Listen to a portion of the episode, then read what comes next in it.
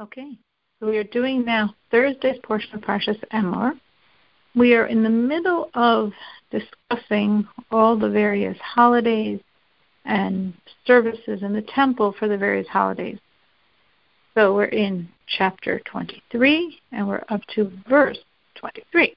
God spoke to Moses saying, Speak to the children of Israel, saying, In the seventh month, which is of course the month of Tishrei, on the first of month, which is of course Rosh Hashanah, there shall be a rest day for you, a mention of shofar blast, a calling of holiness.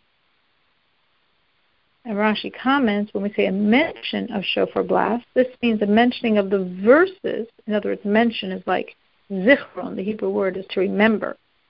So we're mentioning the verses of remembrance, verses which refer to God's remembrance of His mercy towards creation, and shofar blast, verses of shofar, verses which refer to the shofar, the ram's horn, remembering your behalf the binding of Isaac, in whose stead the ram was offered.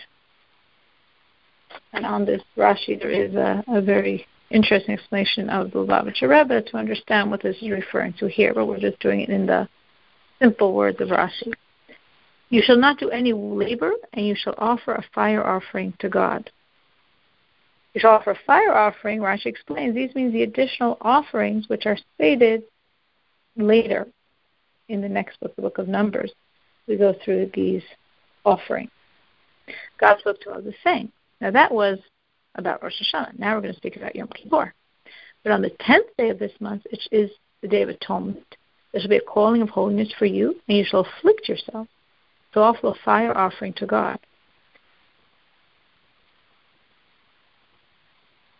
You shall not do any work on this very day, for it is a day of atonement, to provide you atonement before God, your God. Now, sorry, on that previous verse, I lost this one here. The verse starts off with the word ach, which means but.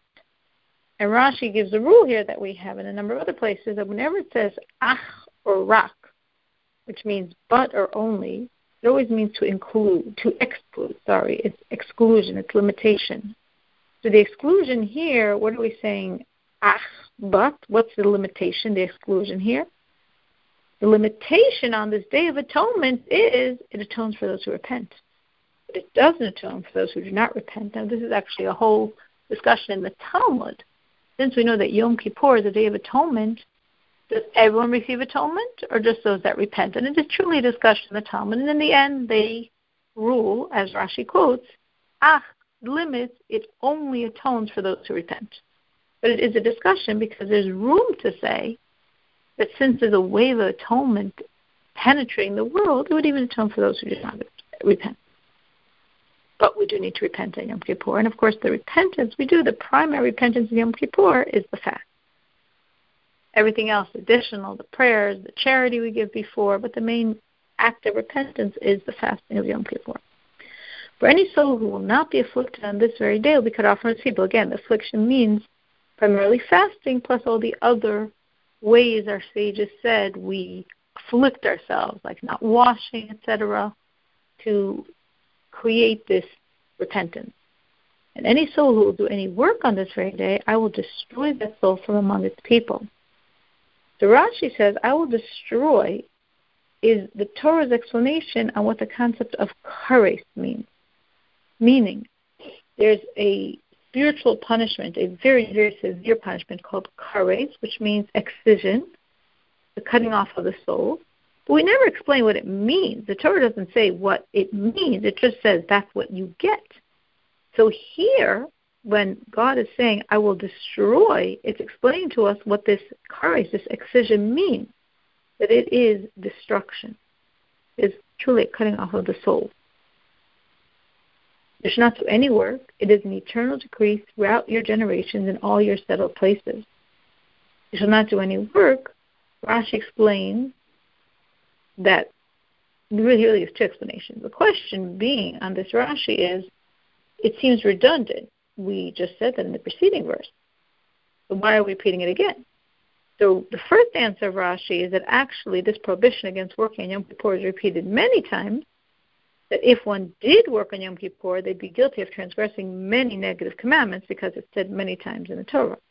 Or another way of understanding this is the previous verse was telling us we can't work by day, and this one is adding that we also cannot do any work at night. It is a day of complete rest for you, and you shall afflict yourself. On the ninth of the month, in the evening, from evening to evening, shall you rest on your rest day. Because again, Yom Kippur is considered the ultimate Shabbos. Of course, we can't have the meals of Shabbos, but in terms of that spiritual Shabbos-like connection to Hashem, the ultimate day of Shabbos is Yom Kippur. And even in the times of Messiah, where obviously the four fasts that we fast annually for the destruction of the temple, we won't fast, and they'll actually become holidays. But this fast of Yom Kippur, perhaps we'll still be fasting. It will definitely still be the holiest day of the year. And it's a discussion, it's a debate. Will we even fast then, in the times of Messiah, on Yom Kippur? Not not fasting because we won't be afflicting ourselves by fasting, because truly, in the days of Messiah, we might not, we don't even need to eat. We'll be sustained by godliness. We'll be eating to just be nice to our bodies. It won't be a big deal to not eat for those 25 plus hours. But perhaps for the spiritual reasons and virtues of fasting, we might even be fasting in the times of Messiah on Yom Kippur.